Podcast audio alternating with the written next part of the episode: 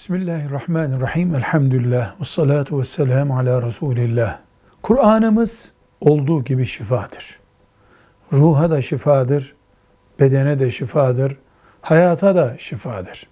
Özellikle filan ayet veya filan sure filanca hastalık için iyi gelir şeklinde bir söz söylenebilir mi? Söylenebilir.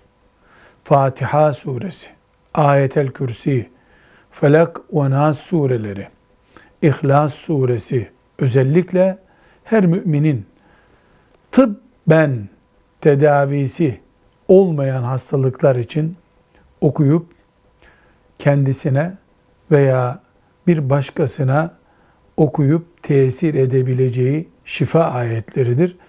Kur'an-ı Kerim kendisini şifa olarak tanıtıyor. Ashab-ı kiram Resulullah sallallahu aleyhi ve sellem'den şifa için ayetler öğrendiler, okudular, uyguladılar. Biz de yaparız. Velhamdülillahi Rabbil alemin.